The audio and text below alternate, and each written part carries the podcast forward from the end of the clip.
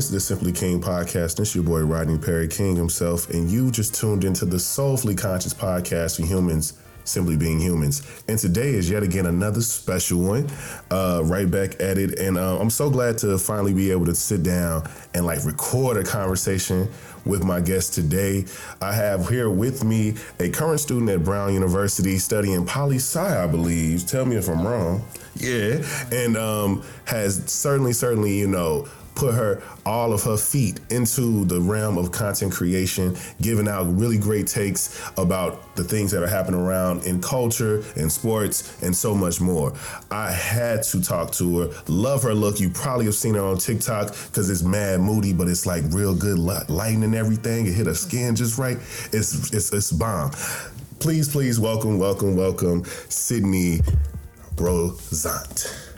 Thank you. Thank you, Robin, for having me. Um, I mean, I'm definitely an admirer of your content, like the way you address things in such a nuanced way. I admire it. So, like, when, you know, you, you reached out, I was like, yes, obviously. I love that. I appreciate. I really do appreciate it because I swear you don't know what people really feel about what you be saying. Just, I think it's because you know, being on places like TikTok, being you know, posting your things on the internet in general, it's crazy how it feels like people who disagree see it first. it's like, I ain't for this shit, and I'm gonna tell you. And it's like, why are y'all here first? And then you know they don't like you. They will let you know. Let you know. And then like it, and like I'll meet people out in public in real life and like bring up a post I made or something like that, and they'll be like, "Oh, damn, you had you you oh you po- you, you make content like that." I'm like, "Yeah, damn, that's really I like how you put that." I'm like, "Thank you." Shit, I wish you was. I wish you. I wish I could have captured that as a comment and uh, threw it up in here for my analytics, so that, that, all I'm getting is not just a bunch of people disagreeing with me because mm-hmm. it's so interesting. I don't mind the debate. I'm I'm like very well versed in you know, giving the pros and the cons of certain things, but I think a lot of people aren't. It's like a lot of people just really want to argue. And I don't mind discourse. I don't mind like speaking to somebody who maybe just doesn't see things the same way I do. But what is weird is if we both aren't coming at this in a nuanced way. Because you might be coming in it from this way and I might be coming in it from this way and we might find some middle ground.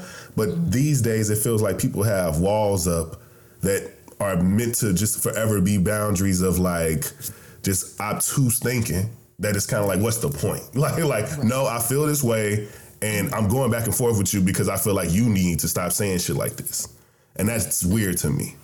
It is, and I think that like for whatever reason, like some people like when they get triggered on social media or they hear something they don't like, I mean, they let loose and i think it's also the fact that it's not like a in-person conversation because like i feel like if i were to interact with the people who disagree with me in person i'm not saying they would agree with me at the end of it but it wouldn't be like oh you're never gonna find anyone and you're this and you're rude you're the issue with the world da, da, da. it would not be like that at all it's it wouldn't it wouldn't. I, I know it wouldn't be, be, be like that for me. I've, i feel like i've been in those situations in real life and people cannot keep up because they don't have no time like they don't have no time to like wait to respond or go Google a stat and to try to you know make a point. It's like no, you got to be right here. Like, yep. Exactly. Did you read a book? Did you read an article? Did you can you come can you come up with something? Because I did. Yep. I'm not just yep. like speaking based off of emotion. Because mm-hmm. also too, if you are to say something that makes me now think about this differently, I might change my mind. But the fact that right, so that means I'm not sitting here uh, basing my identity into my opinion. But. I think a lot of people believe that if you believe in certain things and make space for certain things, that that says so much about you know the person that you are.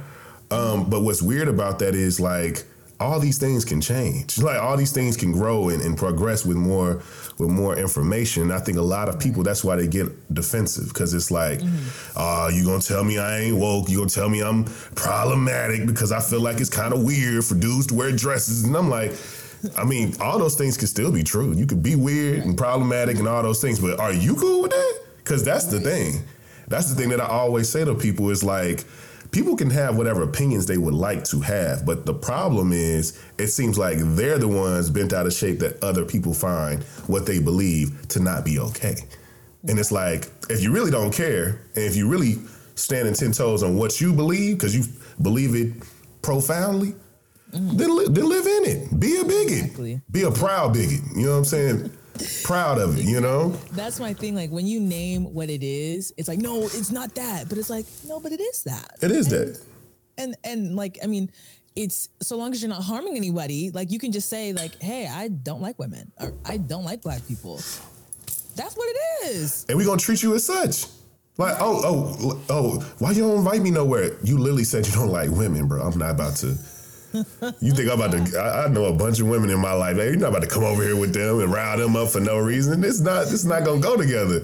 I invite you to the next man, uh, woman haters club meeting. Okay, whenever I go, you know, Right. I'll make sure you get the invite. You know, so Exactly. it's weird. It's weird. It's weird. Now there is something that I do on my podcast every now and again. It's a reoccurring segment called the Twitter check-in, and I would like to do something very special with you, and that is for this to be my last Twitter check-in. And I want to say it's my last because I'm sick of Twitter. Oh, I I love it. I've loved it for a long time, but I feel like I need to, you know, re, you know, just repackage this whole segment, you know, because it's really just my like quick way to kind of capture something with popular culture in the news, and I'm creative enough to come up with a whole new name and concept. So right. let me let me usher in what shall be the last Twitter check-in. Let me get my little music going. Hold on. okay. I Here we love go. the music. Let's go. Can you hear that? I can't. Oh, I guess it might not be coming through on your end. No, I hear it. I hear it. I hear it. There you go. Okay. All right.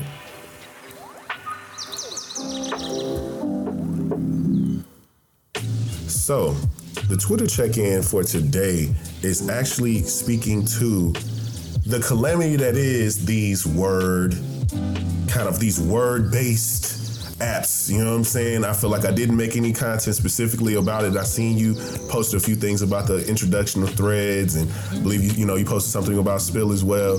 Uh, but I would love to know how do you feel about this like toss up in the war in the social media wars as of today because i was feeling spill i thought spill was definitely about to you know have his moment and it seems like the, the the big brother that is facebook um, was like nope let's go ahead and run this threads thing that we was to come out with in, in- at the end of the year anyway go ahead and let that be you know let's activate that press the button on that how did you feel about that Um, well, I thought what I thought was really funny is how people were like really waiting for Elon to slip up because I feel like they knew he was gonna slip up at some point. Then he had the whole what, what, what was it? It was like the rate limit tweets or whatever. yeah And 600 600 tweets Right. Immediately spill comes out. And I think it was ex Twitter employees who made who were creating that. Yeah. And then Meta had threads, which I'm I'm one thousand percent sorry, and that threads has been a thing for a while and that they were just waiting. They were literally just waiting for Elon to mess up because Yes. they knew that he would. yes Um, but you know, it's tough for me because I'm a Twitter girl, right? Yeah. I when I watch The Bachelorette, I go on Twitter, right, to see the reactions. When I'm watching Love Island, I go on Twitter. Yeah. Like Twitter is the cultural zeitgeist, and I don't know how Spill or Threads can can usurp that. Like as, Yeah. as awful as Elon is as a leader of that um, company, I just think that that Twitter has the the decades and years of being the place that we go for word based messaging. Yeah. And so it's gonna take a lot for us to, you know, to go somewhere else. And so like even with Spill, like I tried, I've I spilled like twice. I got like three threads. I'm like, this is fun. I check threads in like a few weeks. so Right. it's just like I, I don't I don't I don't know. We'll see. We'll see. I'm always I'm open minded. I'm a content creator. So I'm like if there's a new space where I can share, you know, my thoughts and everything, you know, I'll I'll consider it and check it out. I feel like I, I was very much in the spill. I knew I know one of the people on the you know development team, um, Okay. and um, he went to he went to uh, my alma mater. Uh, he's he's from he's from Atlanta too, and Love it, love right and like so I was on spill probably about two weeks before everybody else jumped on. And um, and it was real cool. It was real cool, and I think you know it was dope to see what they had going on over there. And I thought it was very much an ambitious undertaking that they was like even attempt what they were attempting to do. Um, and then when they had that moment of like being number one, surpassing, I think that's what made Facebook kind of wake up too. Mm-hmm. Uh, was because when they passed WhatsApp and Facebook on the you know top free downloaded apps in the Apple Store, I think that that was like, oh, so they really doing things. Like they really are out here getting people to download this app and like they sending out these. I remember I had like mm-hmm. at least like thirty uh, little invitation tickets, golden tickets for a second. Like it was for some reason it was just so I was just sending them things out, and so I couldn't have been the only one. So it was definitely like rapid growth, and um, definitely got stepped on by you know by threads, and um, unfortunately I think because of the familiarity and them being the best copycatters, like I think Facebook is like they were the you know kind of like leaders in social media and then became the best like mimickers, I guess, you know, like of yeah. things. And um and because they have this like quick way to always boast like we got everybody, you know. Yes. We got everybody. 20% of the, of, the, of the damn world's population is connected or has some type of connection to Facebook in some way, shape, or form. Mm-hmm. Of at least in terms of the internet working world. Uh, so that's it's crazy. You can't really compete with that amount of people and that amount of access. So I think that Threads has to make a lot of major changes because it doesn't have a, a, trending page. It doesn't have a um, any particular aspect that makes it, it distinctively different than Twitter. Mm-hmm. Like it's very much like no, we got you can repost, you can post some pictures, you post video, just like Twitter. You know what I'm saying? We're gonna have we got we got verified things still. Yeah, mm-hmm. yep. Only thing that I thought was peculiar was the fact that they only tell you um, how many people are following you and not how many people you're following. I thought that was intriguing, and I think that that's probably probably the only like edgy new age thing that they're doing. Um, because I know that because like it's kind of if anything, it kind of seems like they're using some type of consumer research to you know to, when it came to that choice. But um, Spill is very much still in beta. I think that's the problem. I think that was really yeah. the biggest problem with what's going on is that they were getting a lot of people to come on into the app, which makes sense because you can get more money once you get that, you know, all these right. particular things, man. But mm-hmm. overall, I think that Spill has to find their way in having some particular niche. If it just so happens to become like another place where people can genuinely have an insulated mm-hmm. type of conversation, then they may see some success in that. But um, but that's hard. Mm-hmm. I feel like it's hard because culturally, I think black people we like to make our own things naturally instead of kind of feeling like we kind of forced to in some cases. So it just depends. It depends. Yeah. But no, so how long have it you does. how long have you been um like producing and creating content? That's an interesting question because I started I would say April 2021. Mm-hmm. I don't count that first year Mm. I don't really count any of the stuff I was doing before I would say June 2022 because I didn't know what I was doing uh-huh. and I had this little cheap I got this little cheap microphone from Amazon because I thought that's all I needed. I was like, okay, let me give me a little $20 USB microphone. The quality was terrible. I mm. was like making videos like on my phone and stuff, but I didn't know anything about lighting. I, did, I literally did not know anything. So when I would post, I would be getting five views. And yeah. I'm like, oof. Yeah. It's like, oh, this, yeah. is, this is gonna be a long road. But I think it was it was a labor of love. So I just kept on gradually. You know, I got my little Rodecaster Pro, and then I got my little microphone, and I was just like gradually. I wasn't growing in terms of like follower following, but I was growing in terms of like knowledge and yes. like learning how to create something that actually that looks like something I'm proud to put out, right? Mm-hmm. And then um, I took a I took a year of school because I got sick, but that really, I mean, it was terrible at the time because I was like depressed and sad and like not doing well. But it gave me time to to put everything into this craft, right? I loved it. And so got a job, saved up for my first camera. I was like, all right, now that I have this camera, I'm gonna post every single day. Now I didn't post every single day, but I posted like most days for the most part. It was probably like six days of, out of the week that I was posting. That's good. And though. then I started, yep. So I started growing and growing. And even like looking back, I feel like my growth as a person is intersected with my growth as like a creator. And yeah. I can like see like where I was and like how I was viewing things. And so it's kind of nice. It's almost like a, a, diary of sorts into like where I was. And you know, it, it it's funny. My my uh, my therapist is the one who pointed that out to me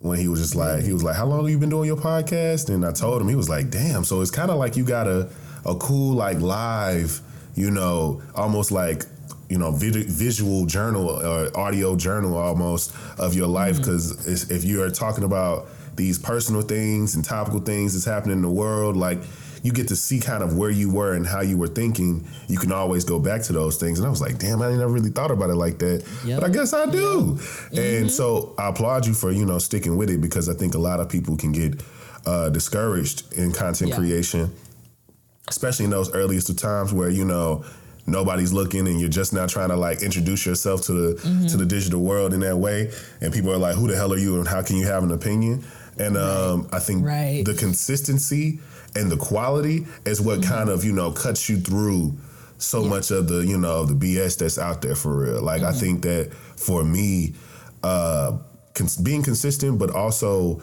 not knowing that you know the way that people are viewing these things isn't like I, I shouldn't take it so personal. Like you really can't take this thing personal because so much of it is like beyond our control. Like mm-hmm. the algorithm is beyond our control. We can't Completely. really. We could do as many little tips, tricks, and and you know, and get some little widgets and things, mm-hmm. and, and and go to this site and get this hashtag generator and da da da da. And I've tried. I think I've like for all like almost everybody that I think I've consulted on social media for any for anything, I always tell them like let go of all of what anybody has ever told you about this because it's right. gonna stress you out. Mm-hmm. And because people see social media as something that you have to like kind of crack and win in a way. Yeah. And if they and that's the point. It's like if you gamify this, it makes you even more addicted to it. Mm-hmm. And so mm-hmm. I always try to like get people to detach themselves from it because at the end of the day, you're not going to be even producing the thing or promoting your brand or doing whatever you need to be doing, or doing every whatever you need to be doing. Um, if that's the case, right, right. And so I think even oh, sorry, no, no, go, no, go ahead. I think for me, like you talked about like the opinions that people had and i remember probably like late last year i started aggressively addressing like their passport bros. And i i don't want to say i regret it because i'm glad that i you know i was I, am not gonna say I was like putting people in their place type thing, but I was just sort of saying what it is, naming naming the misogyny, naming the patriarchy, naming the things that are making people, you know, travel to third world and developing countries and trying to exploit the women and and girls who are there. Um, but that was the first time I really started receiving like pers like truly personal backlash where people were like making response videos about me, telling me that I'm nothing, telling me I'm this, I'm that. I was like, you know, I used to think it was a weakness, like turning your comments off on certain posts, but I was like, I can't do this. Like, this is crazy. Like, I was like, I gotta turn my comments off, right? And I gotta take like, I literally had to take a couple days because I was like, like the, the influx that I was getting was so I was so confused because like some of the posts would be like from like three or four weeks ago. Mm-hmm. And then I would get like I would wake up with like 99 comments. I'm like, why are y'all commenting on this post? Like you said, the algorithm is completely out of our control. I don't know when somebody's gonna see this video. You know what I'm saying? Right. And so I was like, oof, I had to learn. I learned my lesson that day. Not that I wouldn't do things the same way, but just knowing how things work and knowing that these things are not out of my control and how people are perceiving me is isn't in my control. Right. And, and and, I think that for me, I'm I'm big on you know on the perception of things and what it is I can control too.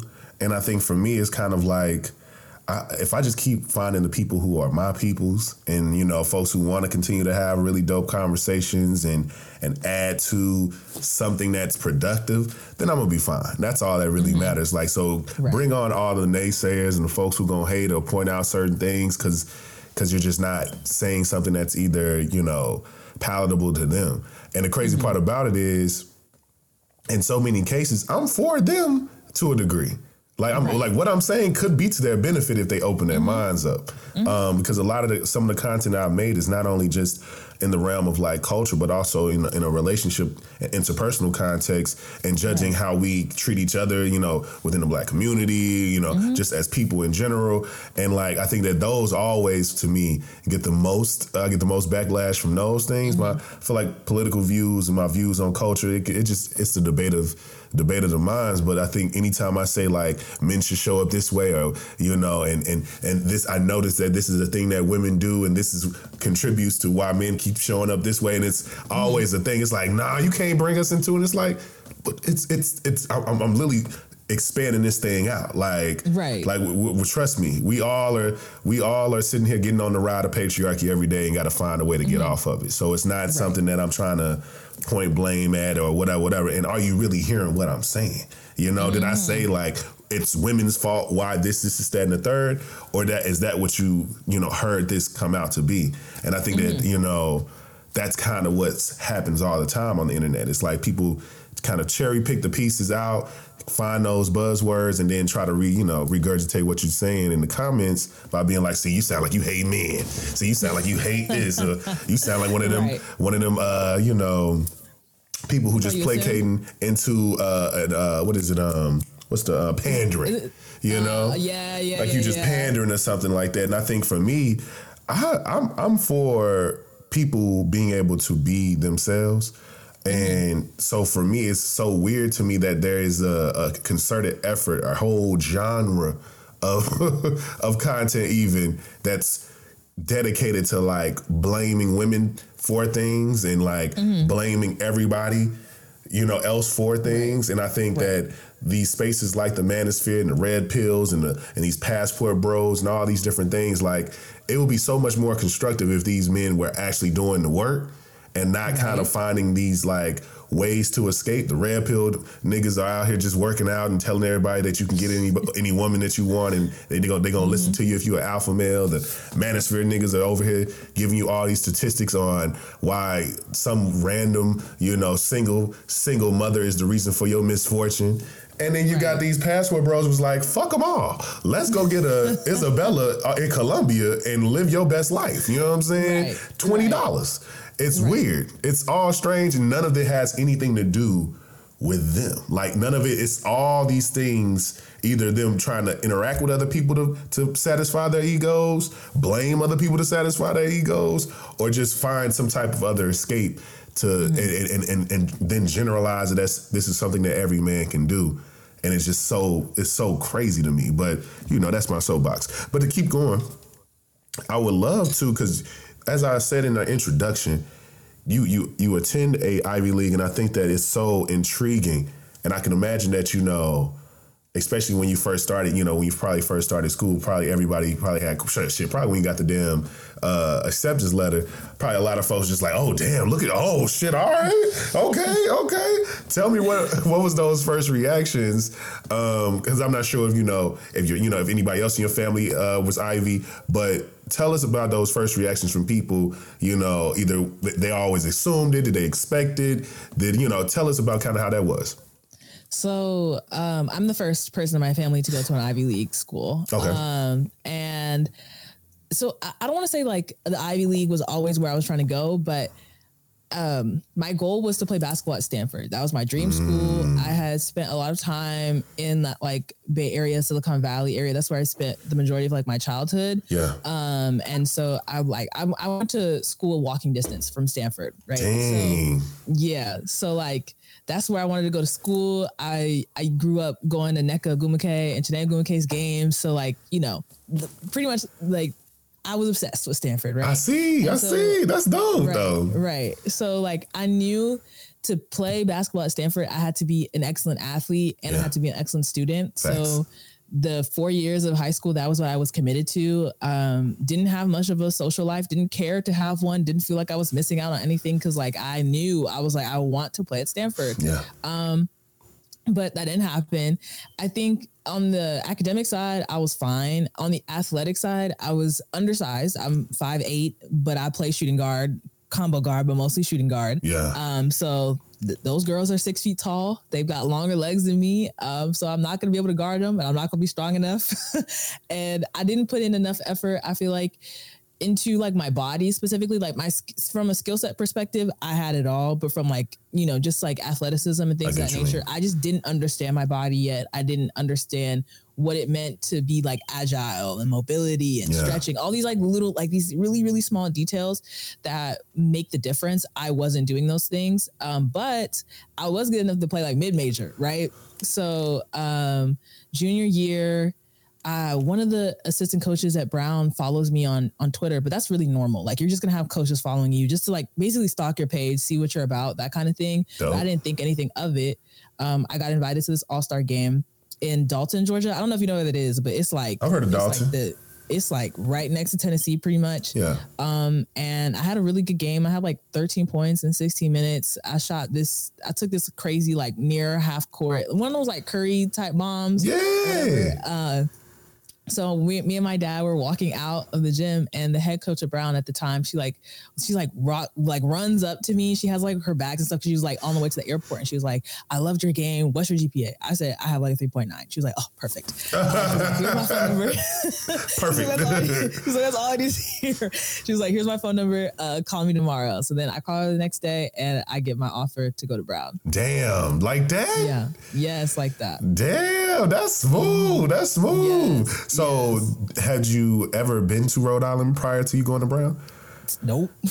Ooh. Well, I knew I already kind of knew the answer to that question, but I didn't want to assume. You know what I'm saying? You know, who knows? They might got good chicken or something. Who knows? They might have some good, good like good fried shrimp or something in, in Rhode Island. I don't know. A good, a good, a good attraction of some sort. I don't know. I don't know what people go to Rhode Island for.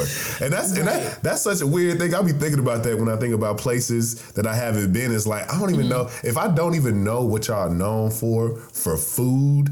I'm right. not too quick to go because I don't I don't know. What is Rhode Island known for?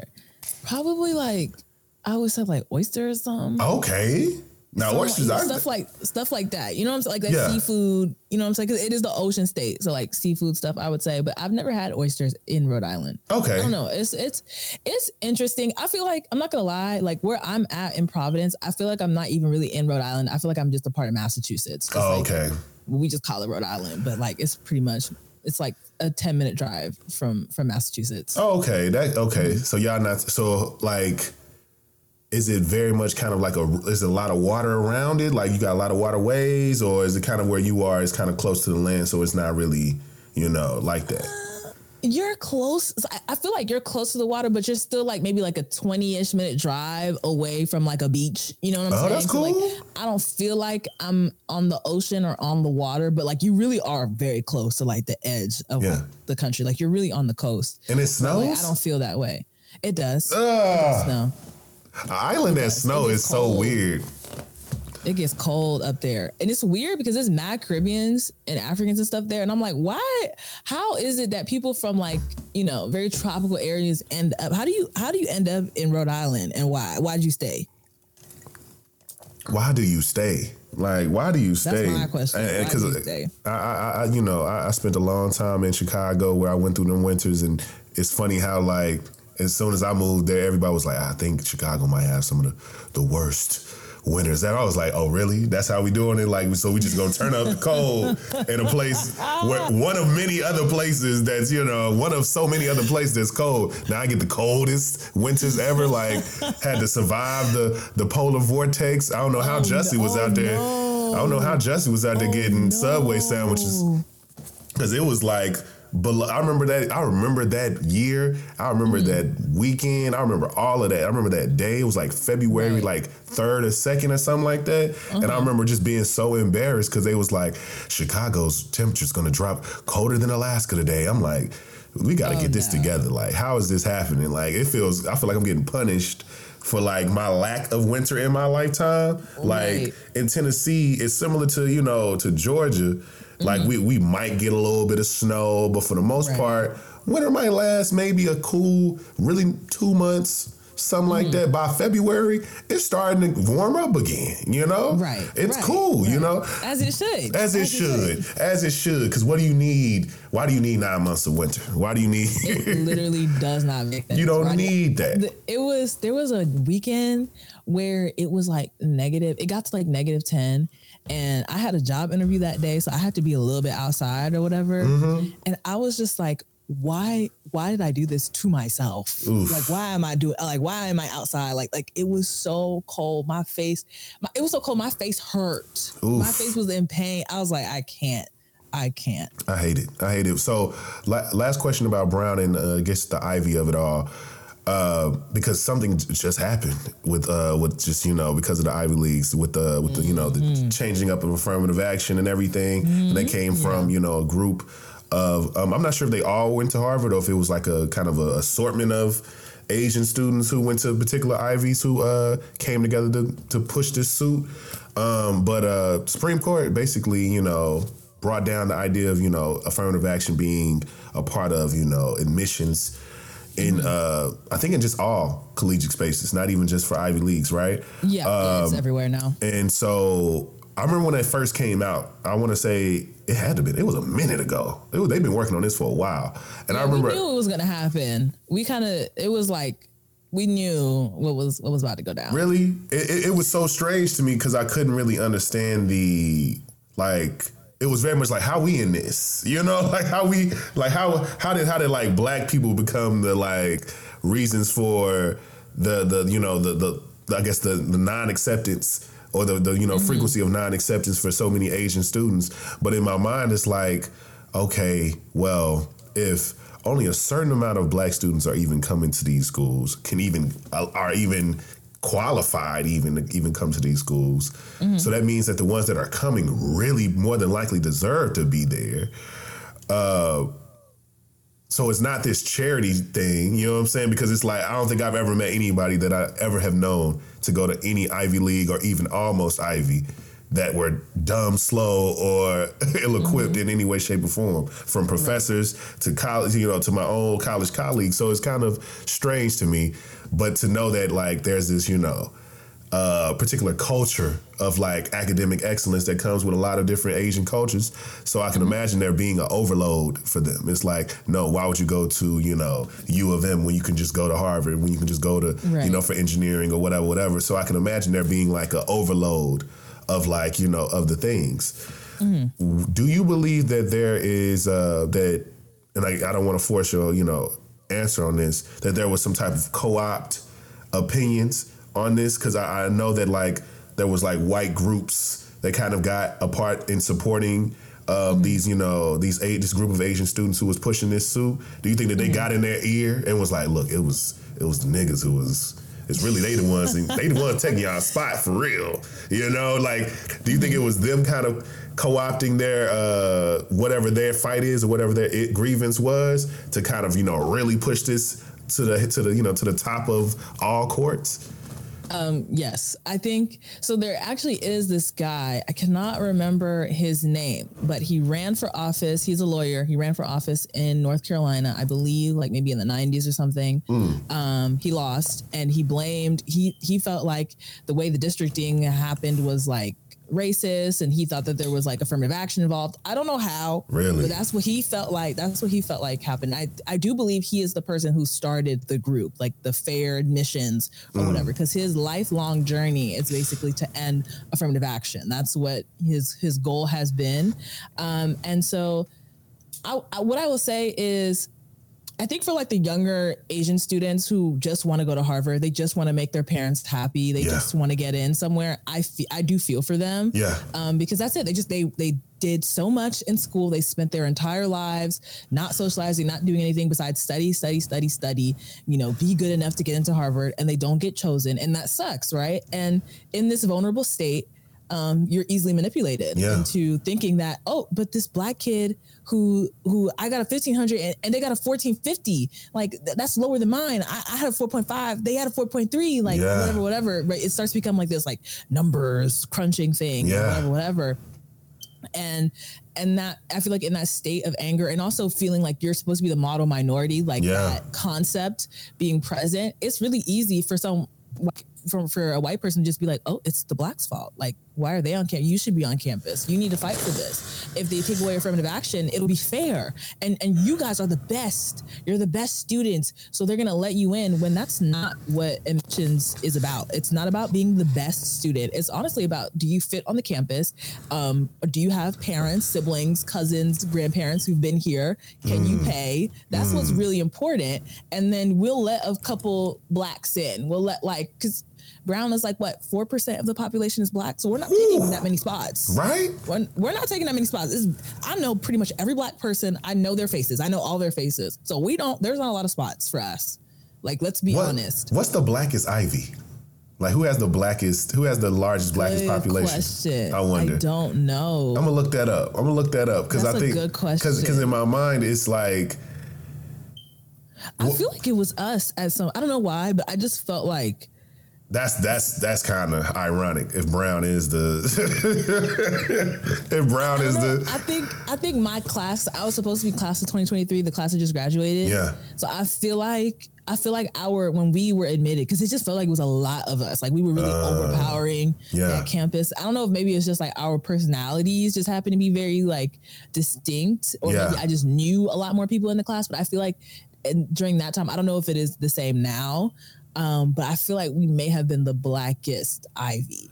Damn. I mean, I mean, I don't know. That's just my that's my personal opinion. Could be. I'm, like gonna look that up. pride thing or something. Yeah, no, I'm gonna look that up because the reason why I say that is because for everybody listening, the the context of you know for anybody who really doesn't understand how these what affirmative a system of affirmative action those policies and what that created for so many not even just at Ivy leagues but also at a lot of different, you know, you know, institutions, private and public, created these, you know, very public quotas to a certain mm-hmm. degree, where they kind of, you know, they kind of got to a certain point and they just managed that thing. So if you go to a state school where let's say 20%, let's say between 15 to 20% of the population is as black, they kind of try to keep that maintained. They don't really try right. to go too far past it or too far under that. They just kind of mm-hmm. try to stay in that range. Let's say when it comes to the Asian population, uh, there's, you know, let's say between, you know, 18 to 22.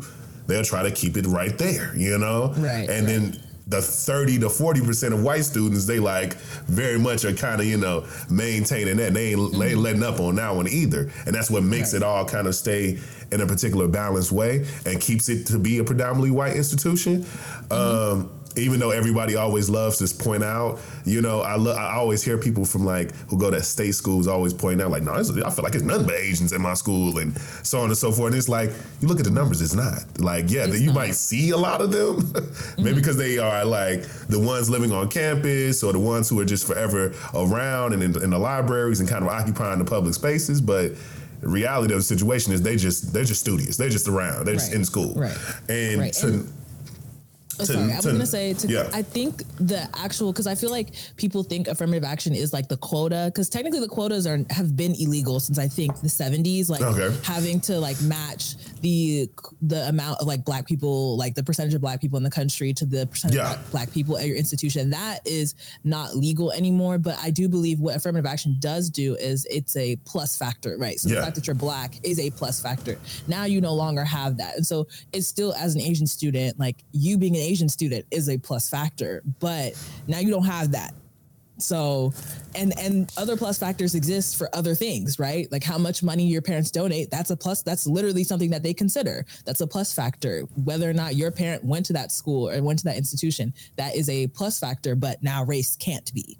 Yeah. So I think, you know, I, I think that's like an interesting conver- it's an interesting conversation. And then again, when you're talking about how like there aren't really like the number of Asian students like on a campus, like you might think that there's a lot of them, but like you said, I think we're so used or common to being in like these spaces that are overwhelmingly white. Yes. We're used to being in spaces where it's like not not just 40 or 50. We're used to like 60, 70, 80, 90, sometimes 99, right? Yeah. And so then when you're in a space where there's like maybe 20% of the population is Asian, you're like, wow, there's so many Asian students. Yeah. Are there? Or are, are they just used to being in like these really, really white spaces? That's really it. And I think it's so interesting that, you know, even when it when it comes to this scenario and honestly just objectively throughout politics that there's always different minority groups that allow for some white, you know, you know, uh, some white group or white person or individual to come in and kind of help direct Mm-hmm. the things. And it's so weird to me because it's like, is this person, you got to really check on this person. Are they really coming here for you or are they not? You know? So Mm-hmm. it's a strange thing. Would you say that um, moving forward, that this is going to like positively impact them in any way? Or is are they, or are they going to see actually like a fall off? And like because I because I know that they always say that affirmative action benefited like white women more than any other demographic. Yeah. So with the removal of it, who do, what do you think the outcome would be? I think all people who are part of minority groups will be affected to a degree. Um, I think it's it'll be in the beginning. I think things will probably remain kind of like the same. You know what I'm mm-hmm. saying? But I, what I do think, I don't want to say I like this, but the thing that's going to be nice is to no longer hear the complaints. You know what I'm saying? Like those complaints that you previously had about losing your spot to a black student, they're not going to apply. And I know how I know how the right can be, right? They Right. find a way to just manipulate reality and they'll probably try to accuse the schools of continuing affirmative action illegally or some nonsense, but it's just not legal anymore. Facts. So, um, if you really want it to be fair, if you really believe there's a meritocracy, you will see that there is. They'll see that there isn't a meritocracy, and I do believe that the schools will. They'll get to bring who they who they want to bring in now, mm. and that's white legacy students. Yeah. there will be a lot more of them. I know for a fact that a lot of schools did reject legacy students because I know I went to school. I went to private school, so I went to plenty. I know plenty of kids whose parents went to Duke, Stanford. They had decent grades, didn't get in, and they were like shocked. They're like, mm. "How could I not get in?" Now there's space for them. Oh yeah, they about to yeah they about to run it up, Oh, for sure. run it up with, sure. without having to drop the check. It's like oh no, we're gonna go ahead and let them in. Go ahead and you know go ahead and let them in. Right. Oh your oh your dad was here in '78. Oh my God. Oh yes. Right. And they won't have to like a lot of these kids who were cheating, you know, like the little scams or whatever. Yeah. They don't need to do that anymore. Oh for They don't sure. need to do it. The price price just went down for them and it just went way up for us. I hate that. I hate that because I know that it's you know been a lot of people to you know really change their situations by being able to just get that get that you know seal that head that letterhead of sorts. So that just the association to you know these particular institutions, and it's really been able to elevate them and put them in spaces and places they want to be. Because to be quite honest, I don't think I know anybody that went to any Ivy that didn't also have some very like professional ass like uh you know um aspirations you know what i'm saying? Like from either doctors lawyers or certain type of business peoples. Uh so it's kind of like yeah do your thing you know what i'm saying? Um do what makes sense. And going and being a person who went to an hbcu i understand when you have a very particular reason as to why you're choosing an institution for a very very specific outcome and a very Yeah. specific like experience within that outcome too mm-hmm. so I've, I've supported you know i hope Yeah. i hope that people I, I did see that that was a thing though uh, that a lot of people were saying, you know, we, like people were talking about, like now they're gonna, sw- you know, there's gonna be more attendance to, to HBCU since they're gonna start, you know, like there's more than likely gonna be some type of backlash and discrimination happening, which I find funny. How HBCUs always find themselves back into every single conversation every time, Yeah, which yeah. to me, I don't like that. It makes us feel like we like the big like plan B for people or something, and that's not okay. You know, like it's cool. You chose what you chose. It doesn't mean like you can't come, but like don't frame it in that way of like, all right, since the state schools are racist and are in these hick towns, and now the mm-hmm. Ivies are gonna be discriminating and don't care about us, I guess we should just go to HBCUs. It's like, come on now, like let's not. That's let's not be that. thing is HBCUs cannot accommodate every prospective black college student. There's not enough of them. There's no, I don't believe there's even any HBCUs on the West Coast, right? No, there if isn't. Somebody who's from California, a black person from California wants to stay in California. What are they supposed to do? You know what Yeah. I'm saying? Like gonna have to everybody move. can't- Every black boy can't go to Morehouse They shouldn't. right? or Howard. Yeah, they right? shouldn't, There's yeah. not enough. And I mean, to be quite frank, right? When if there is an influx of students at these institutions, do they have the infrastructure to have all these students in there at their school? Right? It's- Can they house that many students? There's so many things that you have to coordinate. For sure. And I feel like people just thinking, oh, people will go to HBCUs now. There's plenty of people at HBCUs right now. like HBCUs are educating tons of black people right now. Yes. Do they have the ability to educate even more? Like that takes a it takes a lot. And- And, my thing is, are you going to fund this? And I think that You that's pay for the buildings. that's really what it boils down to is like let's not let's not sit here and say all these like things of like we just need to start going over here and going over there when there's like historically been you know for you know a, a concerted effort to not only internally like there are people who have just been bad you know administrators a part of these institutions who have schemed and plotted and stole money and all different types of things. It's really terrible.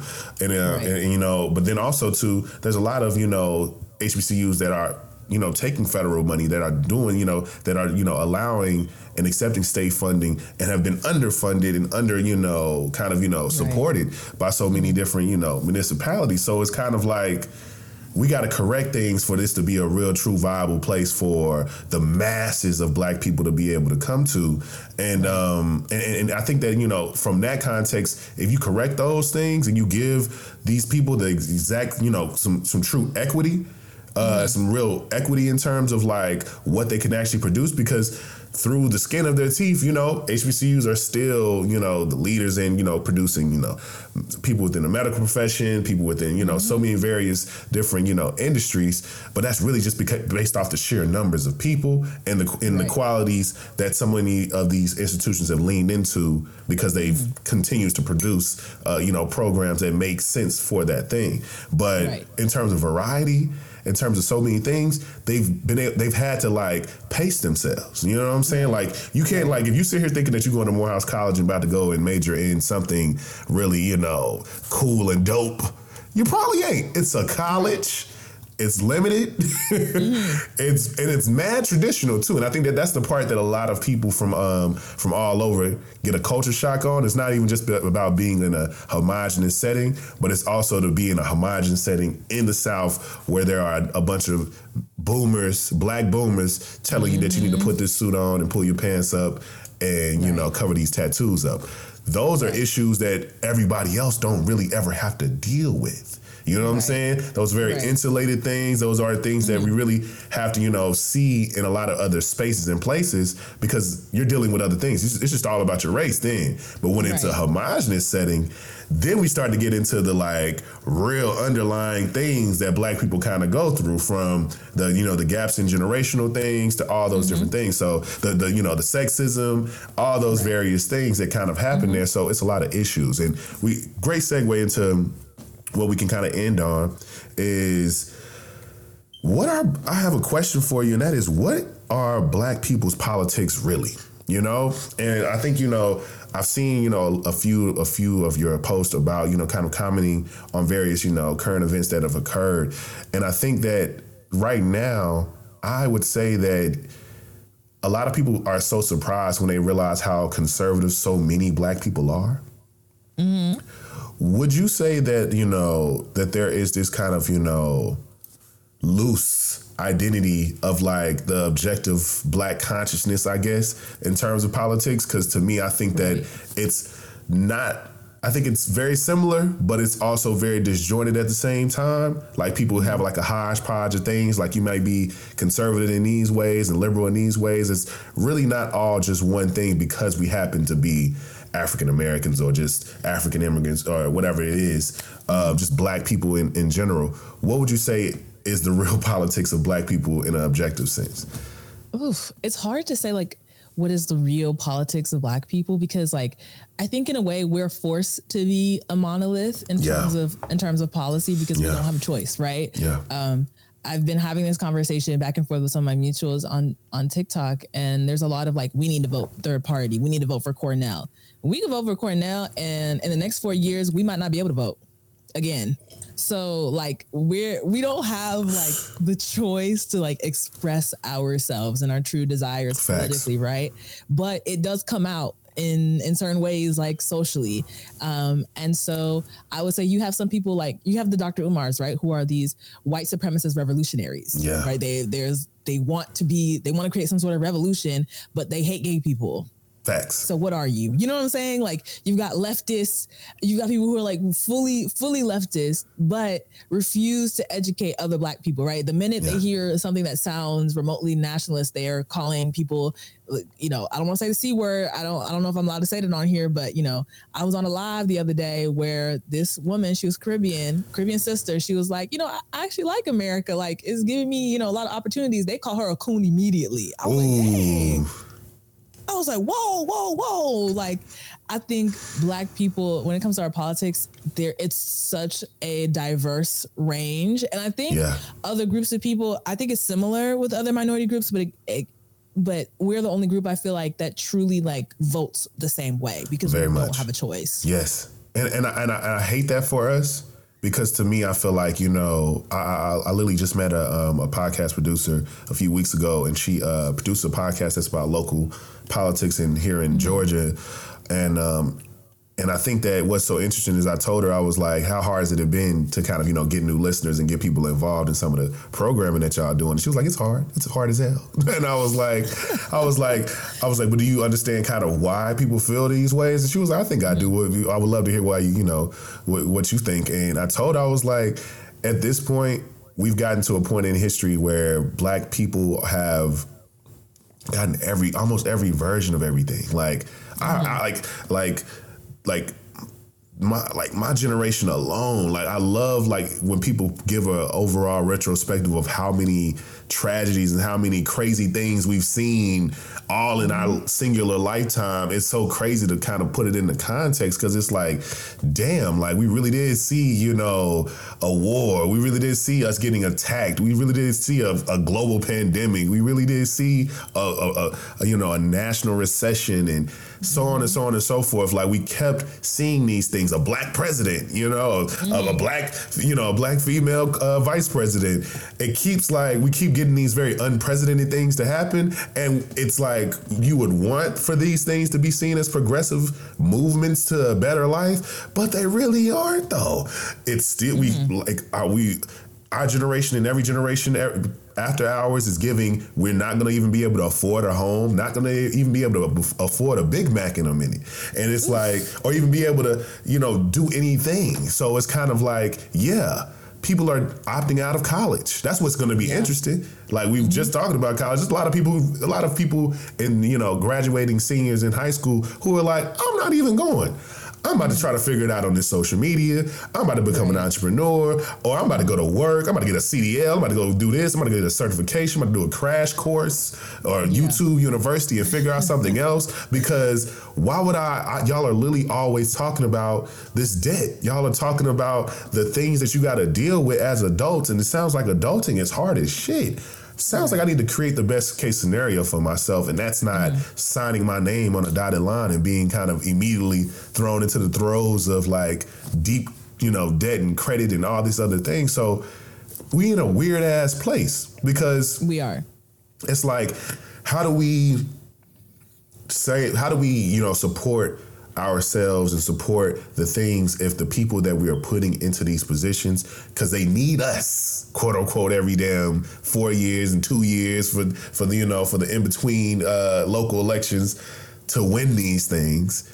But yet we have yet to even get a particular thing that you know objectively helps us and helps and it's not i'm not even on no on no like uh, grandstanding of like we need just solely black policies. I think that there are certain things that statistically, if they affect black people the most, then that is what it is. Like, right. don't try to wrap it up into be something that's gonna yes. It, it not because black people, black women, and, and, and so many other people who happen to have black as an identity are at the bottom of the totem pole, if you help them, it will all it will definitely like trickle up to anybody that have a, has a similar scenario from from the uh, you know our brown brothers and sisters and all these various things. So yeah. Just say what it is. Like, yeah. just let it be what it is. It's a, if the stats are showing that the majority of people who still are on welfare are still kind of dealing with these particular things and are also not having any right true you know advantage in kind of getting out of that system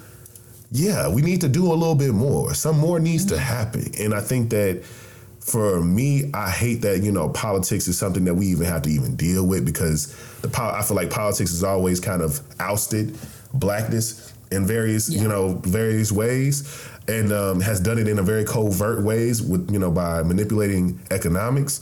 So it's like it's hard for me anytime I see people get extremely, extremely, you know, attached to certain things because I or just swinging to either side. Like I always be like, why are you this damn devout to to this nigga Joe?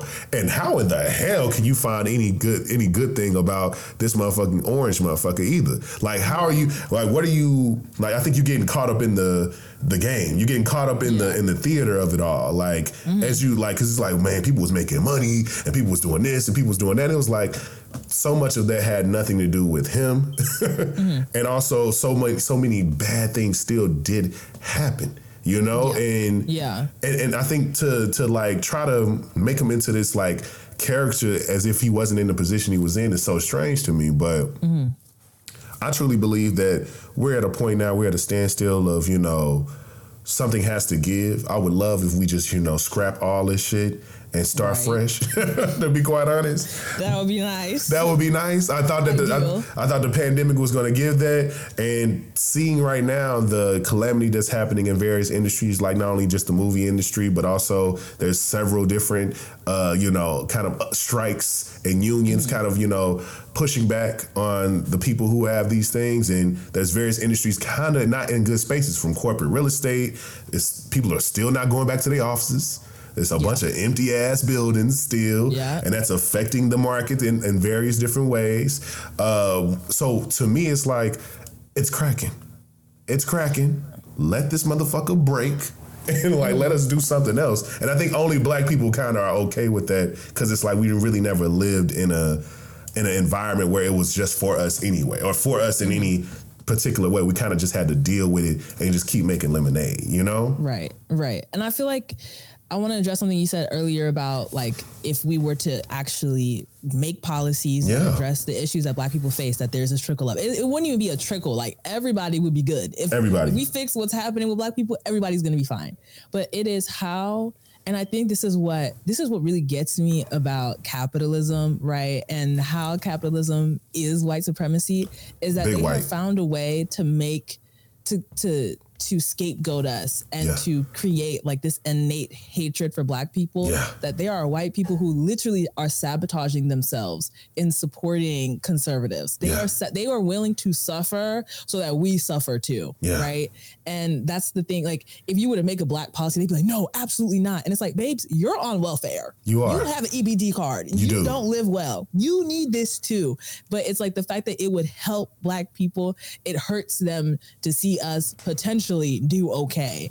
And I think that's like the really crazy part. But the other thing is the empire, the global empire that is America is going to fall. Like yeah. we're at that point where it's been a couple centuries it's been a couple centuries and you can you can kind of just see it happening yeah. you, you see like the i think it's brics so it's like brazil russia india china um, in South Africa, they yes. they're creating their own G7 of yes. sorts, and so you see the other powers making their own sort of imperial. They're not even using our money anymore for exchange right. for trade, right. and I'm like, oh. so we're so the, the, America as a country, like we're we're on the de- we're, we're we're literally on the decline, and we're just watching it happen. We're watching our domestic politics, like we're we're literally watching fascism before our, our very eyes. Very eyes. And so it's only a moment of time, a moment of time before there's a another global superpower. Yeah. But I think and this is like the pan Africanist in me that knows that the only way for Black people to be okay is if our homeland, Africa, if they can find a way to consolidate their natural resources. That's it. Facts. If they can find a way to make people pay, you want you want the copper, you want the gold, you want the oil, you want this and that, you need to pay for it. But then again, that's a whole that's a whole another discussion. Yeah. But that's really what And that would that would that would uh, that would change the world it would. And that's what our the quality of our existence really depends on that continent. And i know there's some people who are like i'm you know i'm american i'm a foundational black american i don't da, da, da, da. it's like that affects you. How you get treated is how they get treated. Facts. From that's how it's been since 16 1601 right since they put they put black people on ships. How how they get treated is how you get treated. So i think that like I would say if people want to focus on something, it's focusing on that. It's finding ways to how do you, as an American, with your dollar that is worth something right now, how do you support Africa? How do you, you know what I'm saying? How do we navigate that? How do we create uh, how do we create like an environment where black people globally are finding a way to to get some power you know what I am saying i think i think worrying about what's going on in america is it's done for they out here changing history books we already know what they're trying to do right now they're yeah. trying to go back they're trying to go back slowly but surely. So, how can we find a way to ensure for later generations, because it probably won't affect us, is going to be people like, you know, two, three generations from now who have to deal yeah. with the fallout of what happens here if the earth even makes it that far. Man. Because they really running, they really running it up. They really running it up are. in every single type of way, and it's the worst thing ever. But I swear, I swear, I can talk to you for for so long, and right. you giving you giving me so much, you giving me so much, and would love to have you back, uh, have you back on too, to keep uh, to keep on chatting. And to be quite honest, it feels like you know we need, I want, and I really really encourage people who want to you know dive into you know content creation that you know to just do it yeah. Stop, you know, stop putting stop putting it off to just do mm-hmm. it, you know, because I believe that for you know the fact that the journey for you has been one that you still enjoy and still like to do and still find some sense of outlet. Because for me, that's what it was for me. You know what I'm saying? It, right. it truly, I feel like it. You know, starting the podcast saved my mind and sanity truly, yes. because here, I was I was you know all over the place when I started this. You know, I, I, didn't have a job. I was fresh out of school. You know what I'm saying? I was in a new relationship. I was feeling very very much like it was the worst, you know? Right. And right. to know that I had this outlet to be able to, you know, look at the world and look at what's around me and be able to create things to express myself, it helps. It helps mm-hmm. so much. And um, especially when you find your voice and find where where you're unique in the space, mm-hmm. it makes a complete difference to everything. But let yeah. me ask you, can send it on. And my send it on portion is my call to action. And what I would love for you to do is let everybody know how they can support you. I mean, just you know, follow me on the gram, Sydney Rosant, S Y D N E Y R O S A N T. That's the same thing on TikTok. Um, that's really where I do most of my posting. I'm also I also do have my own podcast called Sydney Safe Space, so you can check me out on YouTube as well. And. I am starting to post on Spotify, Apple Podcasts, and everything too. So you know, just follow me on there. Listen.